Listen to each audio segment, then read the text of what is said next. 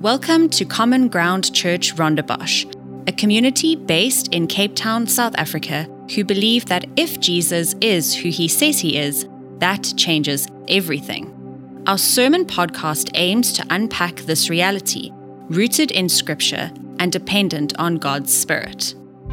Malawian theologian Isabel Apawo Phiri describes the book of Ruth as encountering a God who is concerned about the everyday occurrences of ordinary people. Ruth is a remarkable Old Testament book exploring God's sovereignty in his overarching plan for redemption, as well as his ability to be wholly engaged in people's daily trials and struggles. Please continue listening to our next installment of Ruth, a story of redemption. Okay, I'm reading from Ruth chapter 3, quite a long scripture. So, all ears. Then Naomi, her mother in law, said to her, My daughter, should I not seek rest for you that it may be well with you? Is not Boaz our relative, with whose young woman you were with? See, he is winnowing barley tonight in the threshing floor. Wash therefore and anoint yourself and put on your cloak and go down to the threshing floor. But do not make yourself known to the man until he has finished eating and drinking. But when he lies down, observe the place where he lies. Then go and uncover his feet and lie down, and he will tell you what to do. And she replied, All that you say, I will do. So she went down to the threshing floor and did just as her mother in law had commanded her. And when Boaz had eaten and drunk, and his heart was merry, he went to lie down at the end of the heap of grain. Then she came softly and uncovered his feet and lay down. At midnight, the man was startled and turned over, and behold, a woman lay at his feet. He said, Who are you? And she answered, I am Ruth, your servant. Spread your wings over your servant, for you are a redeemer. And he said, May you be blessed by the Lord, my daughter. You have made this lost kindness greater than the first, in that you have not gone after young men, whether poor or rich. And now, my daughter, do not fear. I will do for you all that you ask, for all my fellow townsmen know that you are a worthy woman. And now it is true that I am a redeemer. Yet there is a redeemer nearer than I. Remain tonight and in the morning. If he will redeem you, good. Let him do it. But if he is not willing to redeem you, then as the Lord lives, I will redeem you. Lie down until the morning. So she lay down at his feet until the morning, but arose before one could recognize another. And he said, Let it not be known that the woman came to the threshing floor. And he said, Bring the garment you are wearing and hold it out. So she held it. And he measured out six measures of barley and put it on her. Then she went into the city. And when she came to her mother in law, she said, how did you fare, my daughter? Then she told her all that the man had done for her, saying, These six measures of barley he gave to me, for he said to me, You must not go back empty handed to your mother in law. She replied, Wait, my daughter, until you learn how the matter turns out, for the man will not rest, but will settle the matter today. This is the word of the Lord. Guys, it's good to be with you this morning, continuing our Ruth series. Um, I just want to point out our Ruth devotional and just admit that we maybe gave some ambiguous communication around this devotional. Um, a few weeks ago, we said, hey, I think we said a number, 40 Rand or something, you have to buy. No, it's our gift to you. And if you want to give a 40 Rand uh, donation, you can. And so if that kind of miscommunication maybe made you hesitant to take one, there are a bunch at the back that you can grab. And as I said, our gift but if you want to donate, very different story, you can. Um, and they cost us about 40 Rand. So, um, and then also just a suggestion, grab some. We've still got this week and two more weeks in Ruth. So if you haven't joined us or started, there are actually enough weeks to catch up. You'll just go a week later. So grab one, grab one, give it to a friend. Um, they really are available. Great. Um, I'm going to throw it down there because it will distract me. Okay. And then just, we are in week four of Ruth, and it's been an amazing journey in this book of Ruth. And we've got two more weeks left. And it's just been a great story seeing how God, in his sovereignty, is working in the lives of ordinary people as they live out their ordinary lives and experience ordinary things. It's been a, a beautiful display of this kind of tapestry of God's purposes and plans being worked out in that dance between His sovereignty and human responsibility. Those two great truths of the scriptures human responsibility, God's sovereignty. And what's lovely about seeing it in this narrative story is we see how it plays together the sovereignty of God and human responsibility. And as we've watched this dance take place, we've seen bad choices lead, lead to absolute devastation. We've seen Ruth show incredible kindness and covenantal love and faithfulness to Naomi at great cost to herself. We've seen the, the bitterness and the anguish of, of human suffering. And we've seen how, in the scenes behind that anguish, bitterness of human suffering, God was at work. And we, as the reader, could see the timing of God and Naomi arriving at the barley harvest, even though she herself could not see that God had her and was working behind the scenes. And we've seen Boaz live out the, the kindness of God. And as Ryan said to us last week, it's, it's a word in Hebrew, hesed, that is so much richer than maybe the English word kindness. And he's living out the very heart of God and the kind of kindness that he shows to his people. And now we turn to today's text and the part of the story. And as we do, I, I've come to realize that we're at that time of year where if you go up to anyone and you say, How are you doing? They pretty much go, oh, I'm so tired. I'm so tired. Yeah, the 8:30 also resonated, but that's right because they were up at 8:30. And um, but so tired. And it's this reality that we know that Christmas is coming, December is coming, and rest is just around the corner. If you're not going to get rest in December, I'm so sorry. The majority of us will.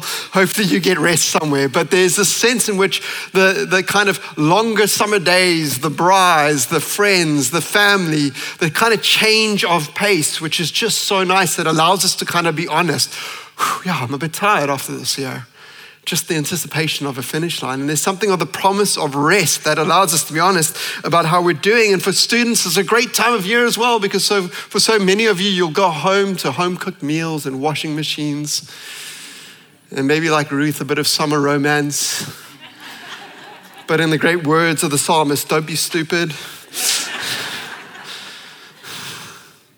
And in many ways, this point in the narrative that we get in the book of Ruth is a turning point in the story of Ruth, where for the very first time we see Ruth and Naomi have the potential of rest. And the rest that we're going to get to today is so much deeper than just the rest of a Christmas holiday. And as we look at the rest that Naomi and Ruth are offered, we're going to see the very heart of God. We're going to get a window into the heart of God when it comes to the tired, to the restless, to the vulnerable, to the downcast, to the outsider, and to sinners. And I think we're going to be surprised, so pleasantly surprised, and find ourselves marveling at the heart of God towards the restless. And actually, these themes, they go so much deeper than the rest that any holiday or school holiday or time of year can offer us. They go down to the, the depths of our soul and the rest that we're longing for there. And so, as we look at the story, we're going to look at how Ruth and Naomi seek rest in redemption. They seek rest in a worthy Redeemer. They seek rest in a willing Redeemer. And that ultimately they're seeking rest in God's redemption. I'm going to pray and we're going to dive in. So, Father God, I pray that as we come to you this morning, your words, as we gather as your people, that, and we know that your spirit dwells amongst us and in us, that you would speak loudly and clearly. God, your message uniquely this morning wants to speak to the restless and the tired. It also wants to speak to those who feel like they don't belong. And so, Father, whoever is in this room feeling restless and tired, that there's a, a tiredness that goes deeper than just a holiday is going to satisfy. Or for those in the room who feel like they don't belong, God, you have a heart for them because they have come to a message that will speak to them in this moment. And so, Father, I pray for the tired and the vulnerable. I pray for those who need rest. I pray for, for us as a community, God, that you would speak loudly and clearly this morning. Father, would we be arrested people in you? And would you, would you change the state of our hearts because of your words? Where we've been full of anxiety and fear. God, would you drive that out with your loving kindness this morning? And would we leave more joyful and in greater levels of peace because we've encountered the living God? Amen. okay, seeking rest in redemption. So we are about six to eight weeks after where we left off last week. So you might think, hey, Day one, Boaz is really kind to Ruth, and then day two, this moment happens. It's actually about six to eight weeks. It seems to be later on in the barley harvest. And so Ruth has been living in the chesed, the kindness of Boaz, for a few weeks now, being able to glean in his field. And what is happening is that this kindness of Boaz being shown towards Ruth is starting to thaw the heart of Naomi, that kind of bitter, bitter pain that she expresses in chapter two, the beginning of chapter two, is starting starting to thaw and it's starting to be replaced with hope. And it is the kindness of Boaz that is having a profound impact on the heart of Naomi. It's giving her, and we see that hope is rising up in the heart of Naomi as we turn to today's text because she's able to now suddenly lift her head up and have hope for a future. And it's amazing. I use those words, the unconditional kindness of Boaz, intentionally that Boaz's kindness is an unconditional kindness. I think as people, we all kind of used to conditional kindness. We, we probably most of the time ourselves operate in a kind of space of this person deserves my kindness and our kindness is in proportion to what people deserve. But actually, if you look at the story of Ruth and Boaz, it's a different kind of kindness. It's an unconditional kindness. In that Boaz, when he first met Ruth, could have said this Who is this, who is this woman in my field? And when they answered, She is the daughter of Naomi, he could have gone, Oh, Naomi, that married to that guy who left us in the time of famine stopped trusting in God, ran off to a different people and a different God, and put his, their faith in a different God in a different place.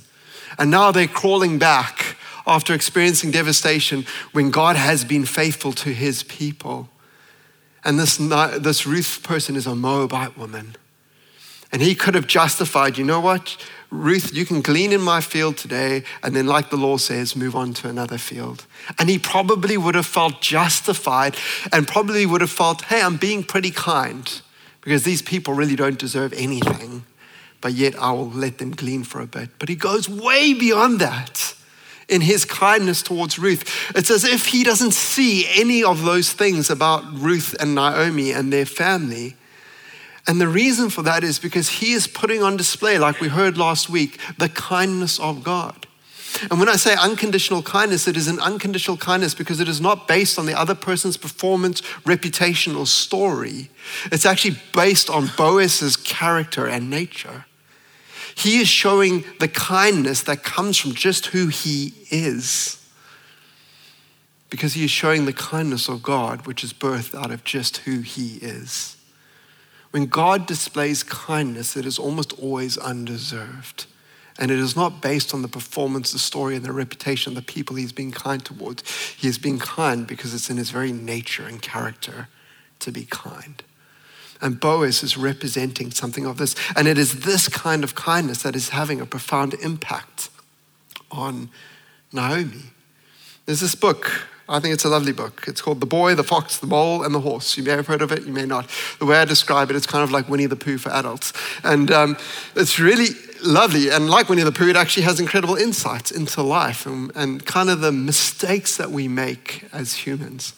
And there's this lovely moment in the book where, or little thing in the book where the mole looks up to the boy and says, What do you want to be when you grow up? The boy sits there for a while thinking, and then he looks down at the mole and he says, Kind.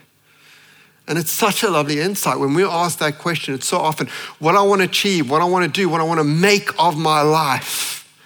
And there's this inherent sense of which, no, actually, it's more about who I am and how I am to others. That's unconditional kindness. When it's who you are, not based on what, who other people are. And Boaz lives in that out of a response to God's kindness towards us. And this, this is having a profound impact on Naomi. Like I said, in verse 1, we read Then Naomi, her mother in law, said to her, My daughter, should I not seek rest for you that it may be well with you? And it's amazing. For the very first time, Naomi is able to look out of her own bitterness and her own pain, look out to the future, and hope for rest.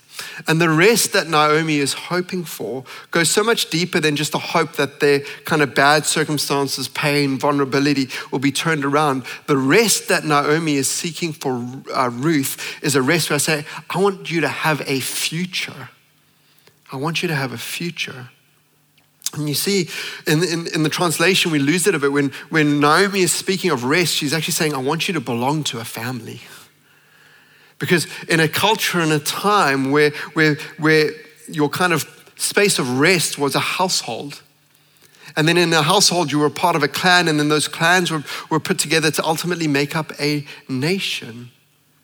And it is in the space of a household that you found safety, security, identity, a sense of belonging, and acceptance. And it's in the place of a household that you would have a future and a hope and an inheritance. And so the, the rest that Naomi is now having a hope for and lifting her head up is for a future for Ruth where she will belong to a household and therefore a clan and therefore the people of God, and that she would have a hope and an identity and a place of belonging and security, which is actually the deepest cry of every human soul. When we talk about rest, when, when Ruth is talking, when Naomi is talking about rest, she's not talking about a Christmas holiday. She's talking about the deepest fundamental need of every soul that we would have a place that we are known and loved, where we belong. That we know who we are, there is an identity. And that we feel safe and secure, that there are people fighting for us, not just against us. And that we have a hope and a future and an inheritance. And Naomi knows that all of that comes from being a part of a household and the hope of children in this society. And this is why what Ruth did is so phenomenal. Because when Ruth chose covenantal love and kindness for Naomi, she was actually letting go of all those things. Because Ruth had a father and a mother, Ruth had a household, Ruth had a clan, Ruth had a people.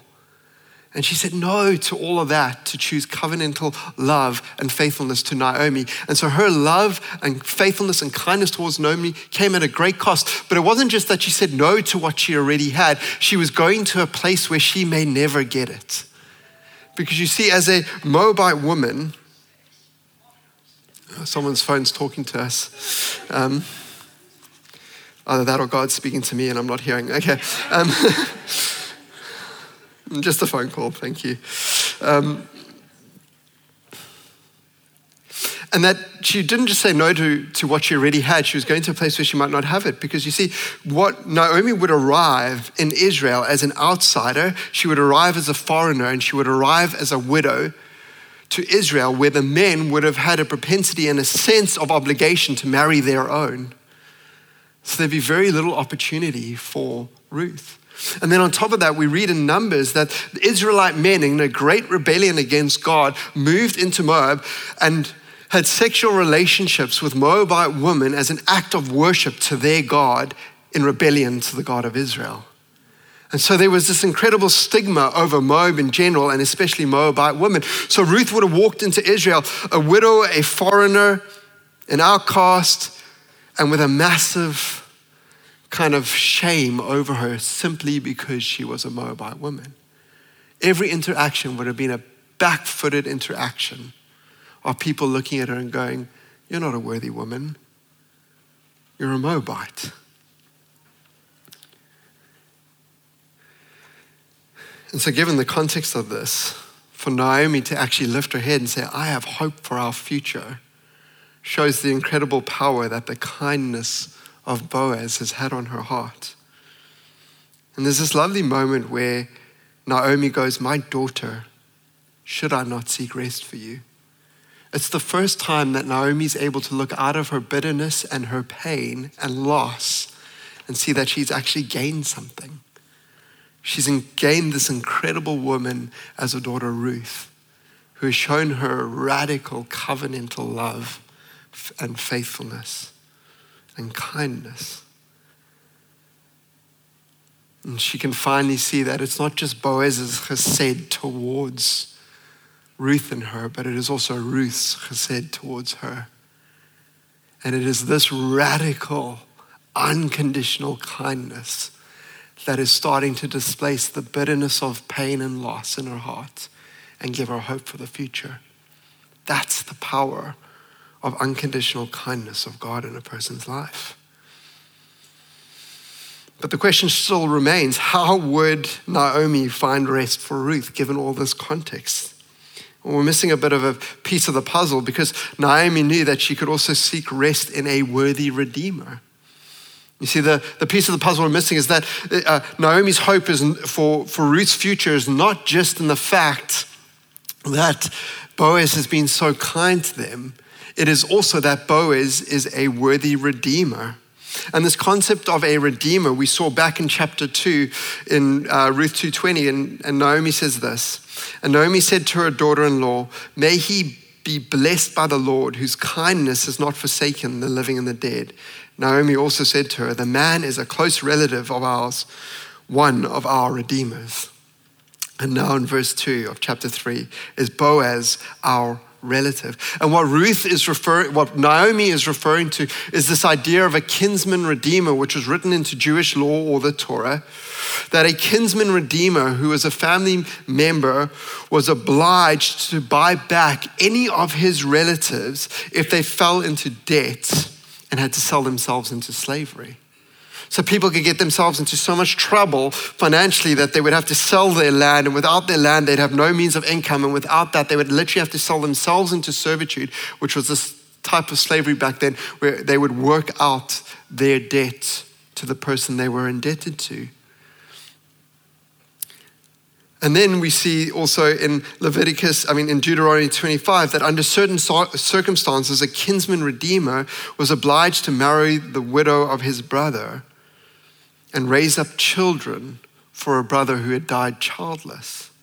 And the reason for this was to secure that family, to make sure that that family continued to have a place of belonging, that the family continued to have a place amongst the people of God, and that family continued to have a place of security and safety and an inheritance in the people of God. And so, written into this law, written into the very ways of the people of God, is this idea of redemption, of a redeemer. And I find that actually incredible.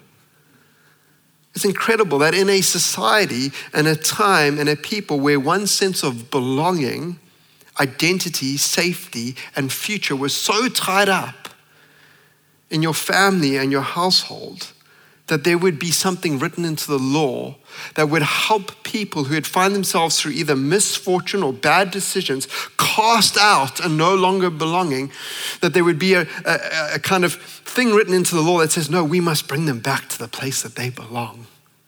Doesn't matter how they got there. And it is this thing written into the very law and ways of the people of God that shows us the heart of God that he would write in that they must, that for the for the for the strong, for the able, for the capable, for those who have some power, they were meant to leverage that power to atone for, rescue, and redeem those who, whether through sin, whether through bad choices or misfortune, had find themselves cast out from where they belong. And that the strong and the powerful were used, meant to leverage that and use that to redeem the weak, the vulnerable, and sinners amongst them back into belonging, back into identity, back into a future. And we see the heart of God for the vulnerable, the downcast, the outsider, and the sinners. It's an incredibly unique concept in that time. In that time, if you were downcast, made bad choices, and found yourself on hard times, people are like, that's judgment, you're weak. Sorry. Even if that means servitude for the rest of your life, you probably deserve it or it's God's judgment on you. But here in the people of God, written into their very ways, is this idea of redemption, this idea of rescue. And it would come at a great cost to the Redeemer. If you're here looking in to the claims of faith, and maybe what drove you into the room this morning, or maybe you've been journeying with us for a while, is an acknowledgement that there is a deep restlessness in your soul. That you are trying to satisfy a restlessness in your soul, and it hurts, and you are tired.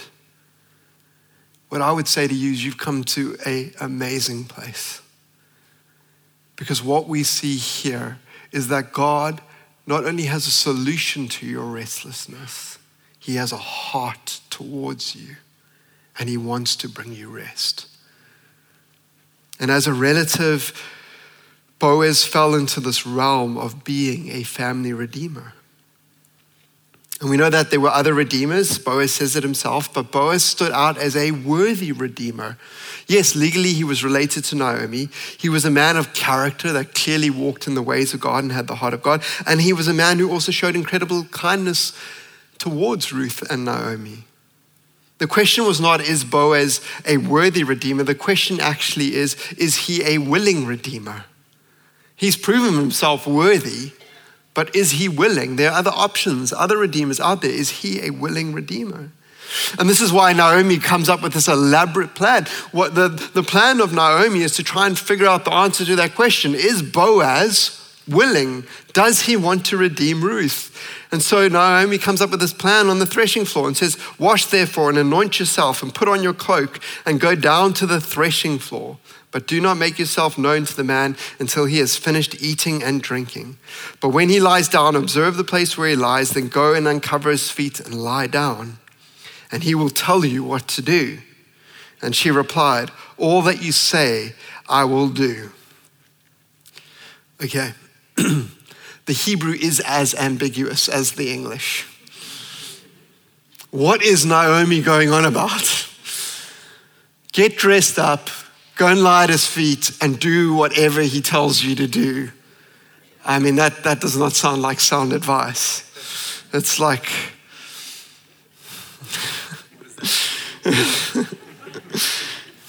midnight meetings on the flesh, on the threshing floor, on the threshing floor.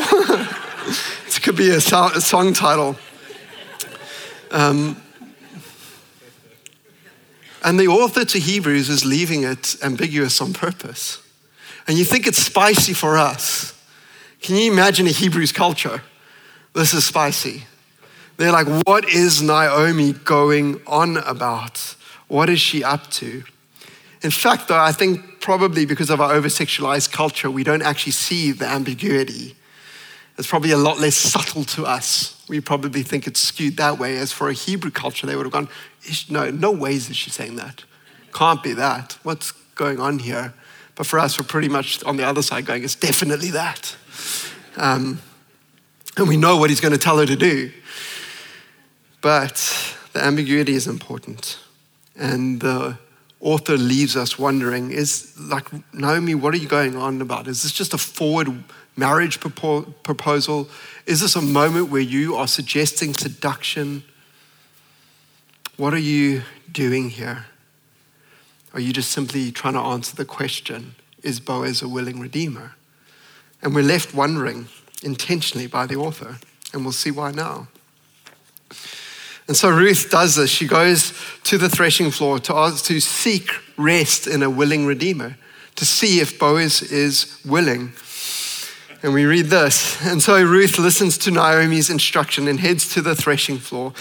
And um, he says this At midnight, the man was startled and turned over, and behold, a woman lay at his feet. So it becomes absolutely clear that this idea of going to the threshing floor and uncovering a man's feet and lying there is not normal practice.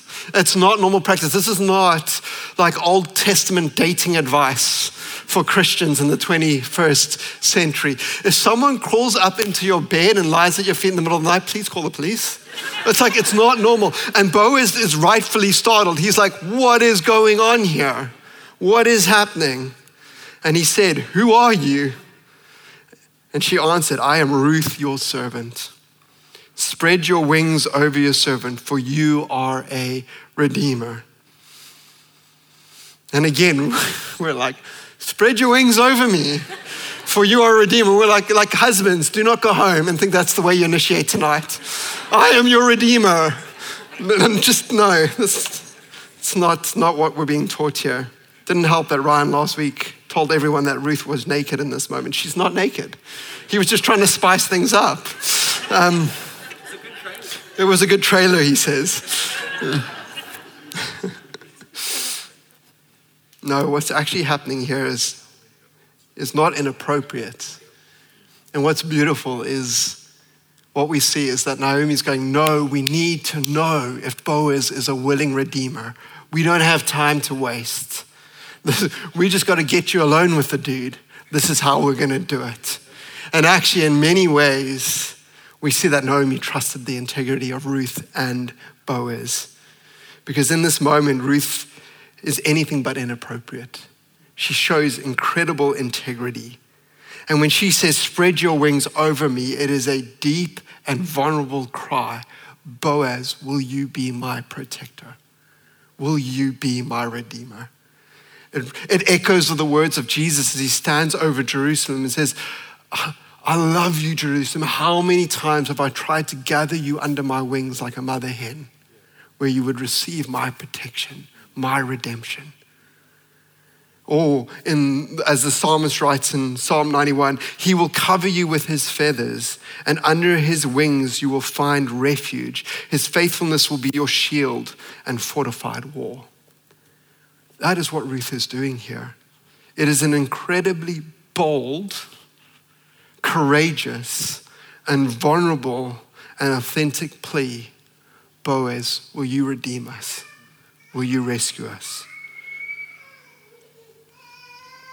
And it's an incredibly important question because, like I said, there's this obligation on a kinsman redeemer, but the reality is, Boaz is not actually a kinsman redeemer.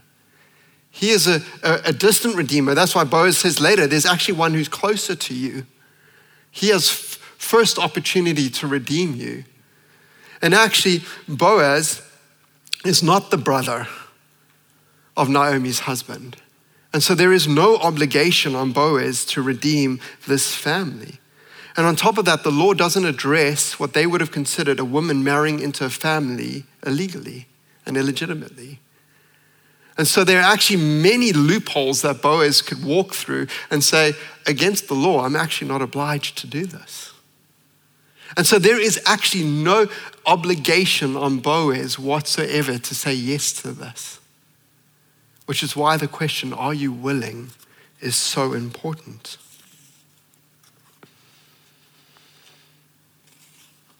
Ruth's appeal to him is You are a family member of Naomi.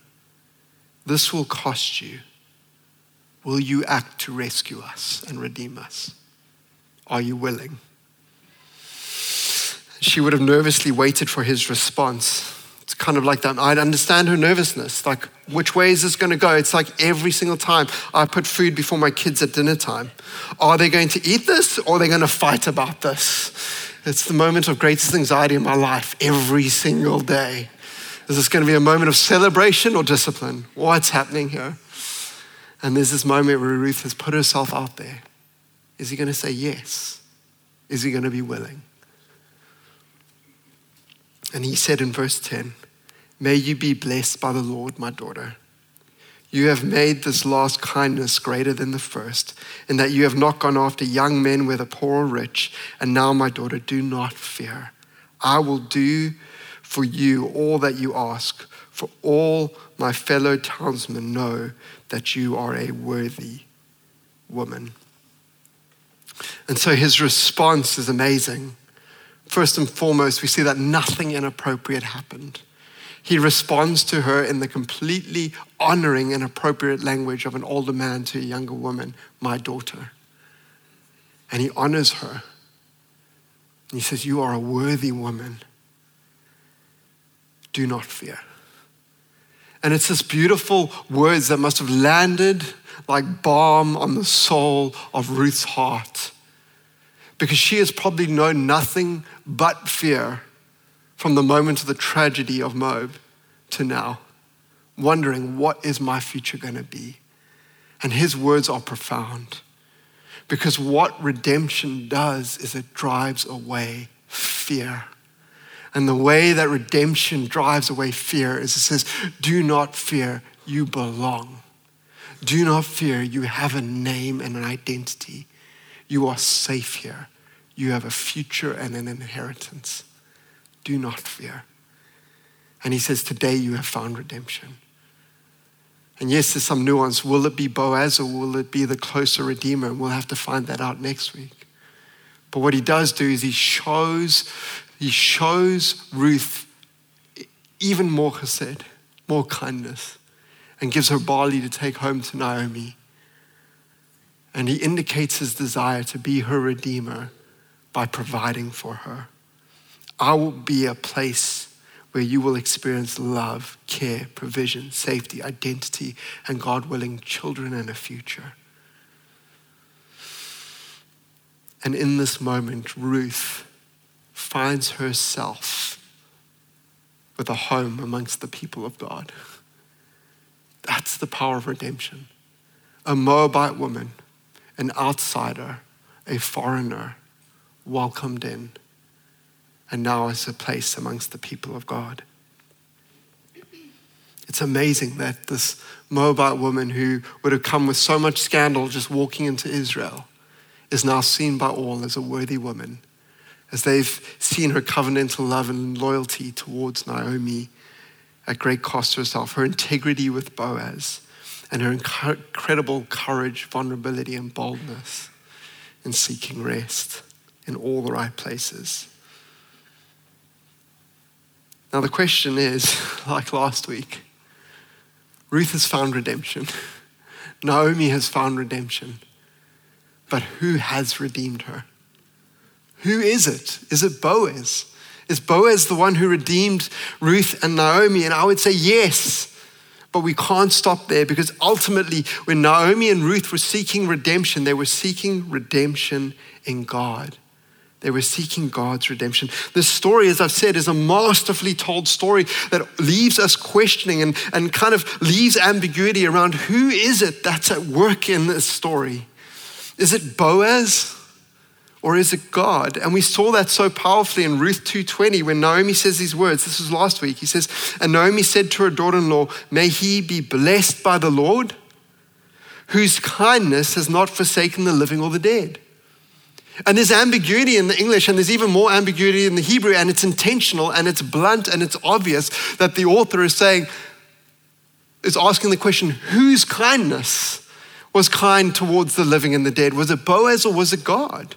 Whose kindness was it? And the answer is both. Ryan touched on this last week, spoke this last week, that it was both the kindness of Boaz, but ultimately it was the kindness of God. As Boaz aligned his heart and his ways to the heart and the ways of God, the redemption or, or kindness flows from God through Boaz to Ruth. And the exact same ambiguity is all the way through this text on redemption. And we're left asking the question who is it that redeemed Ruth and Boaz? And I mean, Ruth and Naomi? And the answer is both God and Boaz, but we know from the story that God is sovereignly in control. And long before redemption was in the heart of Boaz for Ruth, redemption was in the heart of God for Ruth and Naomi.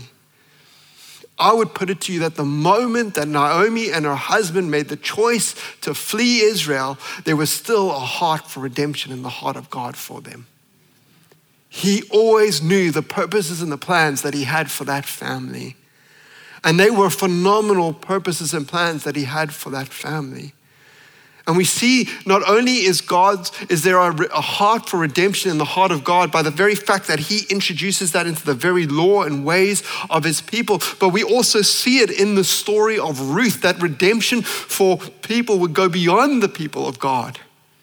That redemption, this, this, God's heart for redemption wasn't just reserved for his own, but we see in the story of Ruth that someone like a Moabite woman who would have been disrespected in that day, a foreigner and a widow, would be welcomed in and find redemption into the people of God. And that very story of redemption of an outsider finding their place in the people of God would be taken even further. And that story and the heart of God of redemption would be knitted in and woven in as Ruth does, by the grace of God, give birth to children.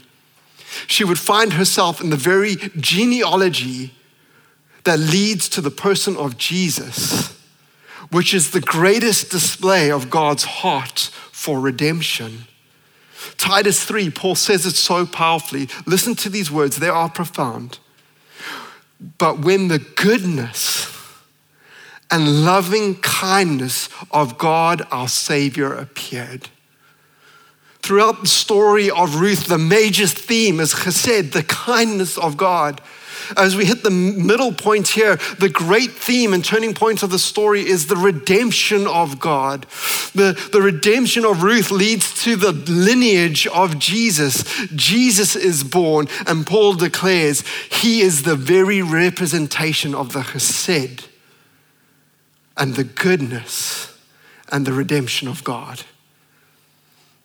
And what we see in the life of Ruth is that God has a heart for redeeming his people and people far off. That he has a heart for foreigners and outcasts and the unworthy. It's written into the very lineage of Jesus. And as Jesus steps into human history, as the kindness of God, as the redemption of God Himself steps into human history, He declares, Jesus declares His heart for redemption in Matthew 11 28 so clearly. Come to me, the vulnerable, the weak, the tired, the outcast, the distant. Come to me, all who labor and are heavy laden and I will give you rest. Take my yoke upon you and learn from me, for I am gentle and lowly in heart, and I and you will find rest for your souls. Jesus is the fullest representation of the chesed and the redemption of God. There was no one who represented more fully the heart of God than Jesus himself, who was God. And so, an offer this morning is our Savior, our Redeemer, has stepped into human history. And the reality is, in this story, it is actually both Boaz and Ruth who play a worthy part in the redemption of Naomi's family. And actually, all of us are closer to Naomi than Ruth. We're closer to those who, who rebelled against God and chose a different field, a different place. And that's what the scriptures say of us. The deep restlessness in us is ultimately because we reject God and say, Not your field, my field over here. And I will build an identity, I will build security, I will build a name for myself. And our hearts are thrown into turmoil The restlessness being spoken of here is that incredibly painful place of going, I don't know who I am. I don't feel safe. I don't know if my future is secure. And as humans, we have gotten so good at hiding that restlessness or fighting to alleviate that restlessness ourselves. We dress in certain ways. We post certain things on social media. We give ourselves to certain jobs and endeavors. We wake up day in and day out thinking that we're building something when actually all we're doing is running from the restlessness in our soul and that is why we are tired. Because the things our soul longs for, we can never give it. It is looking for its creator, the one whose image it was made in. It's looking for its place of belonging, which was always meant to be with the Father. It knows that the only safe place in all of creation is with the one who created all things. And it knows that the only certain future is a future that is with the Father.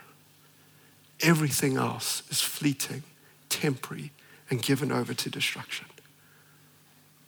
And we don't always listen to what it is our souls are telling us. And we distract ourselves. And I think Jesus has a huge heart for the restless. And part of his heart would be to say, just stop long enough to listen to the restlessness in your soul and realize that you will never satisfy it on your own.